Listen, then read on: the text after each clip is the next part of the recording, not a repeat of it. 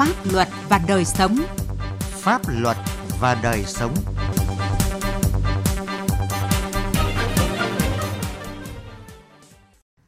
Kính chào quý vị và các bạn. Chương trình Pháp luật và đời sống hôm nay có những nội dung sau. Hải Dương kiên quyết xử lý xe quá tải, cơi nới thành thùng. Đắk Lắk nâng cấp tỉnh lộ 1 thi công ẩu tiềm ẩn nguy cơ tai nạn giao thông. Phá rừng ở Đà Lạt ngày càng manh động. Pháp luật đồng hành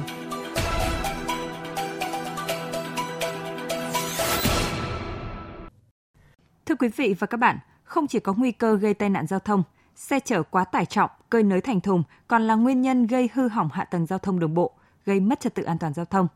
Chính vì vậy, từ ngày 1 tháng 4 năm 2022, Công an tỉnh Hải Dương triển khai thực hiện đợt cao điểm tuần tra kiểm soát, xử lý vi phạm theo chuyên đề đối với xe chở hàng vượt quá trọng tải, quá khổ giới hạn, tự ý cải tạo. Ghi nhận của phóng viên Quang Chính.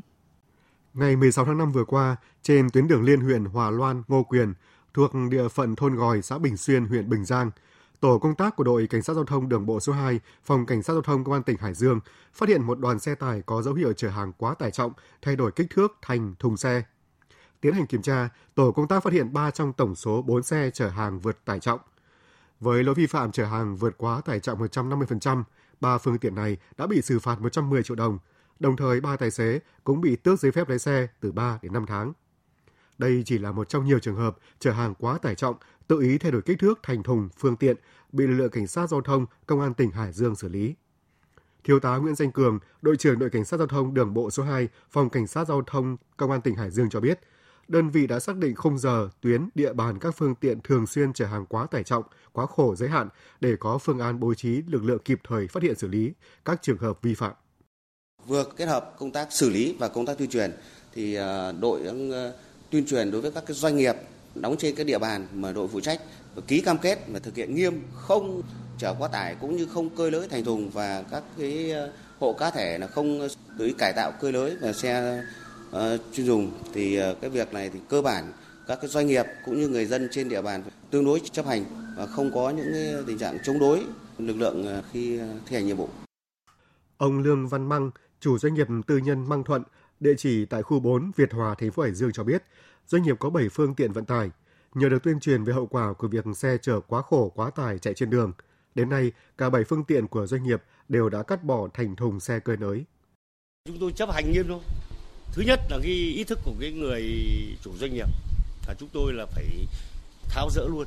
Ngay từ những ngày đầu khi nhận được cái thông tin tuyên truyền một cái sau lại được đồng chí à, cảnh sát giao thông thành phố xuống xác minh và kiểm tra thì chúng tôi cũng đã tháo rỡ xong hết rồi. Cơi lưới thì nó thật ra đi thì tất nhiên là nó không được an toàn như là những cái lúc như xe bây giờ. Thứ nhất là cái tải trọng nó nặng nó sẽ ảnh hưởng đến rất nhiều thứ. Thứ nhất là cái độ an toàn cái thứ hai là cái cầu đường cũng sẽ ảnh hưởng. Để tập trung xử lý các phương tiện chở hàng hóa vượt quá trọng tải, tự ý cải tạo phương tiện, Phòng Cảnh sát Giao thông Công an tỉnh Hải Dương đã phối hợp với công an các huyện, thị xã, thành phố, huy động tối đa lực lượng, phương tiện, tiến hành đồng bộ các biện pháp nghiệp vụ trên tất cả các tuyến đường liên huyện, liên tỉnh, các tuyến quốc lộ, đặc biệt là tuyến quốc lộ 5, 17B, 18, 37, 38. Bên cạnh các trạm cần cố định, các tổ công tác lưu động cũng được tăng cường để tuần tra xử lý xe chở hàng quá tải trọng trên tuyến, đặc biệt là tại các đầu mối bốc xếp hàng hóa nhằm xử lý triệt đề tình trạng dồn hàng sang tải. Trung tá Hoàng Văn Thạo, Phó trưởng phòng Cảnh sát Giao thông Công an tỉnh Hải Dương cho biết, trong tháng 4 vừa qua, lực lượng cảnh sát giao thông toàn tỉnh đã phát hiện gần 1.500 trường hợp vi phạm về chở hàng quá tải trọng, cơi nới thành thùng xe, xử phạt vi phạm hành chính hơn 4 tỷ 300 triệu đồng. Nhờ đó, trong tháng 4, trên địa bàn tỉnh Hải Dương không xảy ra vụ tai nạn giao thông nào có nguyên nhân từ việc xe chở hàng quá khổ, quá tải, tự ý cải tạo phương tiện. Phòng cảnh sát giao thông sẽ tham mưu cho giám đốc công an tỉnh chỉ đạo toàn bộ lực lượng cảnh sát giao thông trong toàn tỉnh tiếp tục duy trì cái công tác tuần tra kiểm soát, xử lý nghiêm cái xe tự ý cải tạo phương tiện thay đổi kích thước thành thùng, xe tự chế, xe hết niên hạn sử dụng. Bên cạnh đó thì thường xuyên tuyên truyền đối với các chủ phương tiện, đối với các doanh nghiệp tiến hành điều tra cơ bản để nắm được những doanh nghiệp, những chủ phương tiện mà có những cái hoán đổi về thành thùng, cơi lưới. Bên cạnh đó thì ờ, cái công tác giáo dục chính trị tư tưởng cho cán bộ chiến sĩ ờ, trong toàn lực lượng nêu cao cái tinh thần trách nhiệm cùng thực hiện đảm bảo giữ tốt kết quả đã đạt được trong thời gian tới. Thực tế cho thấy, lái xe không thể tự ý chở hàng quá khối lượng quy định nếu không có sự đồng thuận của doanh nghiệp, đơn vị kinh doanh hàng hóa. Chính vì vậy, cùng với việc xử lý nghiêm của lực lượng cảnh sát giao thông, rất cần sự phối hợp vào cuộc của các ngành chức năng, xử lý kịp thời những doanh nghiệp cố tình vi phạm như rút giấy phép kinh doanh đối với đơn vị vận tải, xử phạt vi phạm, phạt hành chính đối với doanh nghiệp kinh doanh hàng hóa để phương tiện bốc xếp hàng vượt quá quy định. Từ đó mới bảo đảm được tính gian đe và xử lý triệt đề.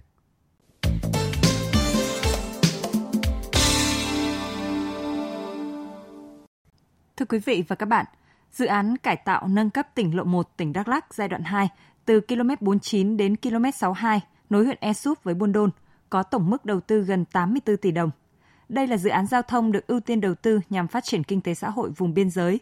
Tuy nhiên, các đơn vị trúng thầu thi công dự án không đảm bảo các điều kiện về an toàn giao thông, tiềm ẩn nguy cơ gây tai nạn, chất lượng một số hạng mục không đảm bảo. Phản ánh của phóng viên Tuấn Long tại Tây Nguyên. Chị Hoàng Thị Tiến, nhà nằm sát tỉnh lộ 1 xã Cư Mờ Lan, huyện Ea Súp chia sẻ, từ khi các đơn vị thi công đến triển khai làm đường trước nhà thì khu vực này xảy ra tình trạng mất trật tự an toàn giao thông. Các nhân công làm đường, rãnh thoát nước không thấy cắm cọc lưu động để răng dây ngăn cách hay đặt biển cảnh báo nguy hiểm. Do đó, khu vực này xảy ra nhiều vụ tai nạn giao thông. Vụ mới nhất cách đây ít bữa khiến một người đàn ông suýt mất mạng. Chị Hoàng Thị Tiến kể. Tôi đấy đoàn đấy đi lên thế là mà bườn giờ là có lẽ bốn năm vụ tai nạn đấy chứ nữa. Ở trước nhà em là bà lần đấy. Nói chúng nhờ chính quyền ờ, làm cái cho nhanh nhánh để cho dân đi lại cho dễ chứ ở đấy nghe đường xả đi chặt quá rồi họ tránh ngắn nhiều khi cái mương này đến này nguy hiểm như vậy. Còn ông Trương Kim Hoàn, nhà cũng nằm sát tỉnh lộ 1 đoạn qua thị trấn Ea Súp cho biết, không chỉ thi công không đảm bảo an toàn giao thông, mà chất lượng một số hạng mục công trình cũng có vấn đề. Đơn cử như các tấm đan sử dụng đậy hệ thống cống thoát nước hai bên đường, vừa đặt lên người và phương tiện đi qua nhiều tấm đã vỡ nát. Kiểm tra bằng mắt thường cũng thấy độ kết dính giữa sắt và bê tông rất rời rạc. Ông Trương Kim Hoàn nói. Cái này nói chung là bên kia cẩu lên để đây là mình đi xe máy với người ta là nó tự bể luôn. Thì nó nó yếu quá nó bể thôi, nó không lấy là anh nhìn thấy sắt đây nó có bám vô sắt đâu. Đây, chất lượng cái này nó nó kém quá. Xi măng nó đâu có dính vô với sắt nó kết vô đâu. Nó tự bể ra luôn mà. Theo ông Nguyễn Xuân Hà, Chủ tịch Ủy ban Nhân dân xã Cư Mờ Lan, dự án mở rộng nâng cấp tỉnh lộ 1 tuyến qua xã Cư Mờ Lan dài hơn 1 km được triển khai thi công từ đầu năm 2021. Đoạn đường này do công ty trách nhiệm hữu hạn Hoài Ân, trụ sở ở thành phố Buôn Ma Thuột thực hiện. Đến thời điểm này, phần mặt đường được thảm nhựa xong. Các hạng mục còn lại như hệ thống cống thoát nước, cọc tiêu, biển báo vẫn đang trong quá trình thi công. Ông Nguyễn Xuân Hà xác nhận, lãnh đạo Ủy ban Nhân dân xã có nhận được nhiều phản ánh từ người dân về việc nhà thầu thi công không đảm bảo các yêu cầu về trật tự an toàn giao thông. Ủy ban Nhân dân xã đã tổng hợp phản ánh của người dân rồi gửi lên cấp trên yêu cầu các nhà thầu thực hiện đầy đủ các biện pháp đảm bảo an toàn giao thông cũng như chất lượng công trình. À, qua theo dõi thì một lần sau khi mà công ty bút vốn rảnh để làm đường gấp thoát nước ấy, cũng ảnh hưởng đến một phần là cái đi lại cũng như là cái nguy cơ là có thể là xảy ra tai nạn. Vấn đề này thì ờ, địa phương là ờ, thì ờ, cũng mong rằng là chủ phòng kinh tế hạ tầng và các phòng ban chuyên môn của huyện của tỉnh để rồi là tiếp tục là có cái cái kiến nghị để rồi công ty là thực hiện đúng theo tiến độ. Dự án cải tạo nâng cấp tỉnh lộ 1 giai đoạn 2 từ km 49 đến km 62 nối huyện Ea Súp với Bôn Đôn có tổng mức đầu tư gần 84 tỷ đồng. Công trình do liên doanh gồm công ty trách nhiệm hữu hạn Hoài Ân, công ty trách nhiệm hữu hạn xây dựng cầu đường Việt Đức, công ty trách nhiệm hữu hạn xây dựng cầu đường Đức Nguyên và công ty cổ phần phát triển Đại Việt thực hiện. Đại diện chủ đầu tư là Ban Quản lý Dự án Đầu tư xây dựng công trình giao thông và Nông nghiệp Phát triển Nông thôn Đắk Lắk. Đến thời điểm này, các nhà thầu đã thi công được 80% các hạng mục dự án. Đây là dự án ưu tiên đầu tư nhằm phát triển kinh tế xã hội ở vùng biên giới của tỉnh và có mức đầu tư lên đến hàng chục tỷ đồng. Chủ đầu tư cần xử lý nghiêm các nhà thầu thi công cầu thả cũng như giám sát chặt, quyết liệt đôn đốc nhà thầu nhằm đảm bảo an toàn giao thông, tránh tai nạn có thể xảy ra cũng như chất lượng các hạng mục dự án.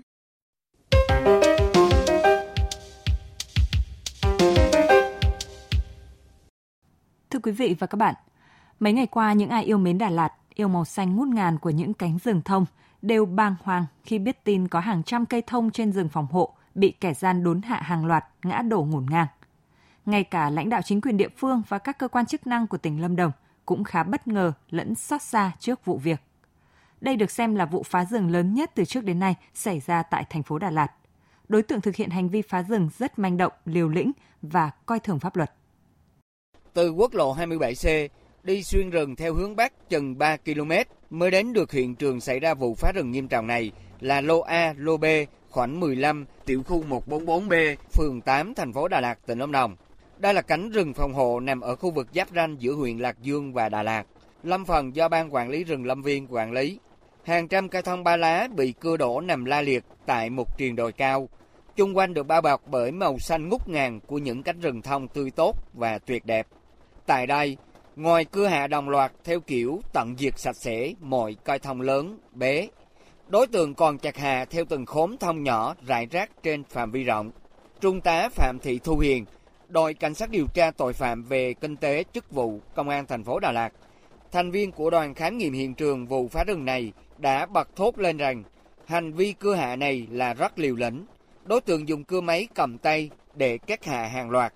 Với số lượng hơn 400 cây thông bị cưa đổ như thế này thì không thể diễn ra chỉ trong một ngày. Dưới kia là giống như vừa mới cưa hôm qua hôm kia, còn cái này là cưa lâu hơn này, nó vàng vàng hơn này. Ừ. Là sẽ cưa rất là nhiều ngày. Nó sẽ làm thường xuyên ở đây, rải rác cách nhau hai ngày làm một lần thôi. Ngoài liều lĩnh, manh động và coi thường luật pháp, các đối tượng thực hiện hành vi phá rừng còn là những người chuyên nghiệp, có nhiều kinh nghiệm trong việc cưa hạ cây rừng. Minh chứng điều này đó là tại các vết cắt góc thông được thực hiện dứt khoát, cắt phẳng và thẳng đều. Thông ngã đổ từ nhiều hướng, xếp chồng lên nhau nhưng không rối, rất trật tự như nông dân thu hoạch nông sản. Bên cạnh đó, vị trí cây rừng bị cưa hạ nằm đúng ranh giới của khu vực giáp ranh thuộc lâm phần do Ban Quản lý rừng Lâm Viên quản lý. Việc này chỉ có những người khá am hiểu, thông thuộc địa hình hoặc có sự tiếp tay, chỉ điểm của những người trong ngành lâm nghiệp mới có thể xác định được. Do địa điểm phá rừng cách xa khu dân cư và trên phạm vi rộng, đến sáng 18 tháng 5, các cơ quan chức năng vẫn còn đang tiếp tục khám nghiệm hiện trường, kiểm đếm số cây rừng bị cưa hạ hoặc thiệt hại. Theo ông Lê Thái Sơn, quyền hạt trưởng hạt kiểm lâm thành phố Đà Lạt, vị trí rừng bị phá nằm sâu trong rừng. Việc đi lại để sản xuất và vận chuyển gỗ là điều rất khó xảy ra. Vì vậy, mục đích phá rừng rất khó để xác định. Vị trí bị phá là địa bàn hiểm trở nằm giữa rừng, không có đường đi, không giáp nương rẫy. Sau khi phát hiện hiện trường rừng bị phá thì lực lượng chức năng của thành phố Đà Lạt tiến hành khám nghiệm, điều tra, truy tìm đối tượng. Trong khi đó, ông Nguyễn Văn Sơn, Phó Chủ tịch Ủy ban nhân dân thành phố Đà Lạt cho rằng đây là vụ cưa hạ rừng thông lớn nhất từ trước đến nay xảy ra trên địa bàn. Khu vực này núi đồi hiểm trở, đi lại khó khăn, được xem là khu vực ít có nguy cơ tác động đến rừng. Vì vậy, khi vụ phá rừng xảy ra đã khiến lãnh đạo chính quyền địa phương rất bất ngờ.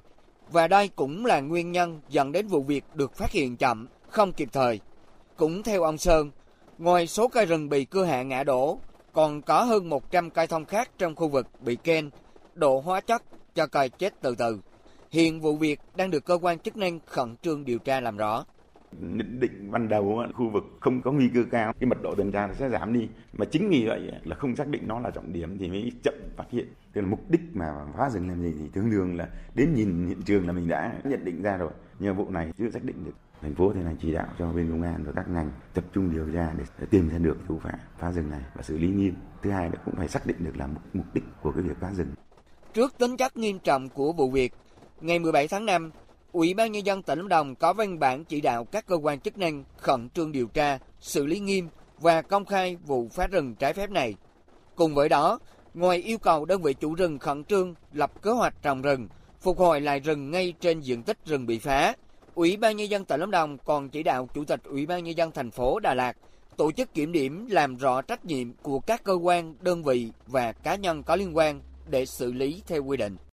Chương trình Pháp luật và đời sống hôm nay xin dừng tại đây. Chương trình do biên tập viên Quang Chính biên soạn. Xin chào và hẹn gặp lại quý vị trong các chương trình sau.